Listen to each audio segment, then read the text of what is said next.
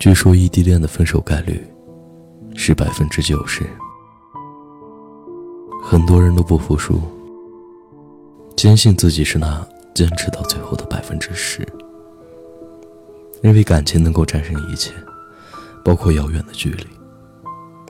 结果，异地恋还是让我们失望了。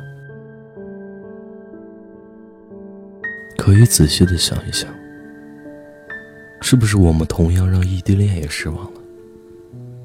我们坚持了那么久，差那么一点点，就可以修成正果，却还是要各奔东西，和另一个人度过余生，在遗憾中老去。世界上，难过的事从来不是失败这件事本身，而是原本可以成功。而距离对于爱情来说，就像风对于火，它可以吹熄强烈的火焰，也可以助燃那些星星之火。之前一个女生向我倾诉她的异地恋故事，我还记得她笑着说：“虽然分开了多一点，但是以后得在一起一辈子呢。即便是现在生在不同的城市，看的也是同一片天空。”晴天是他，雨天也是他。后来两个人还是分开了，没有歇斯底里，没有大吵大闹，平静的离开，没有正式的告别，甚至结束的话语都没有多余的标点。他们分手可能是女生正在发高烧，打不通男生的电话，也可能是一个人住的时候被陌生人骚扰。可能是做梦梦到分手，被吓醒发现身边没有他的存在。这些无数个瞬间，都导致了热情变冷却，相爱变分手。空间的距离是有形的，心的距离是无形的。一针一线建立的感情防线，最后只需要扯着线头轻轻的一拉。从开始的无话不说到后来的只言片语。从隔空都能感受到的贴心，到后来谨慎的早午晚安；从无条件的信任，到后面无休止的猜忌和没有安全感。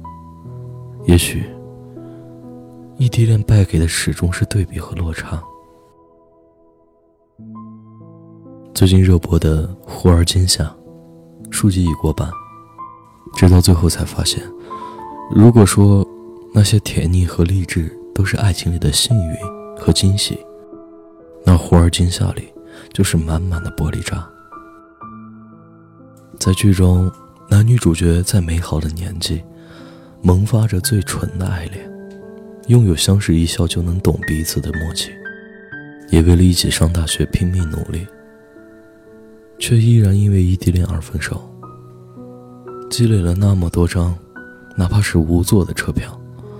有着每天打不完的通话记录，甚至有着难忘的回忆做感情基础。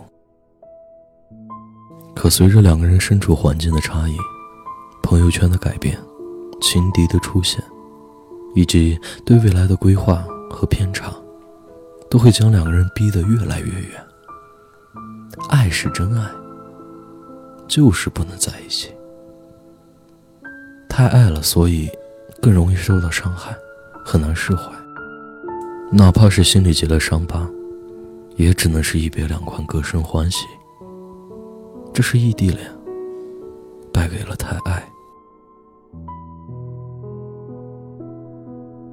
异地恋里，提出分手的往往是女生。有些人会说，是因为女生善变、薄情、现实。真实情况却不是这样的，女生更缺乏安全感。容易患得患失。如果说异地恋带来的疲惫让我们难受时，难受承受的是百分之八十，女生则会翻倍。男生的内心活动和想法一般是，熬过这段时间就好了，见面时再好好弥补他，他在意的东西我都会改。只要女生不无理取闹，异地恋就会好。而女生的心理活动。却永远满足于当下的感受。长期足够的安全感，以及可以看到结束的日子和确定的未来。男生的世界里，爱情的比重会比女生少。他们的世界里，寂寞了有游戏，孤独了有兄弟可以喝酒，繁忙的时候有工作和对未来的野心勃勃。甚至他们觉得有钱有事业，怎么会缺女人和爱情？这就是感情败为异地恋，还因为彼此对这段感情的认知和想法不同。他先去读他的书，你先看你的电影，总有一天两个人会窝在一起，看同一本书，同一部电影。好的异地恋是彼此为结束异地恋而努力，而不是因为距离这个理由。而放手。如果下次你还会碰到异地恋的话，试着别让异地恋再失望了。我是安宝，愿你一生安好。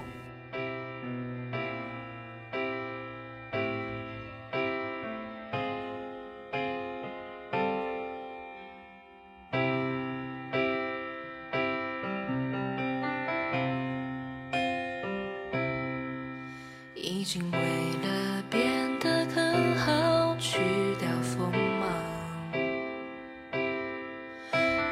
小心成了你的倾诉对象。电话约在从前约会的地方，要陪你唱歌吃饭，我结账，保持优良习惯。你说最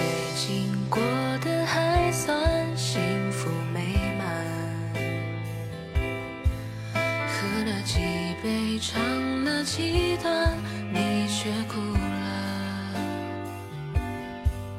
想去安慰，却不知什么立场。听你说话，看你哭湿头发，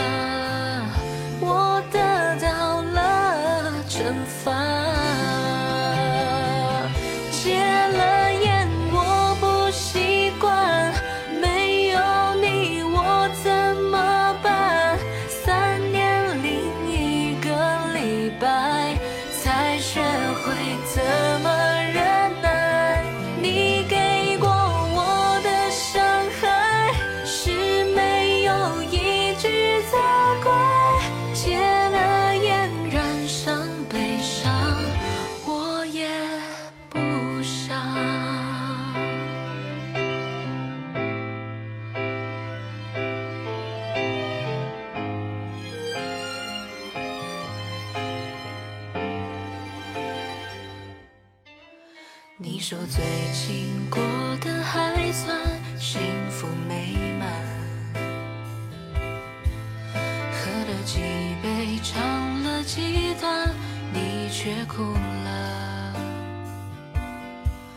想去安慰，却不知什么立场。听你说话，看你哭湿头发，我得到了惩罚。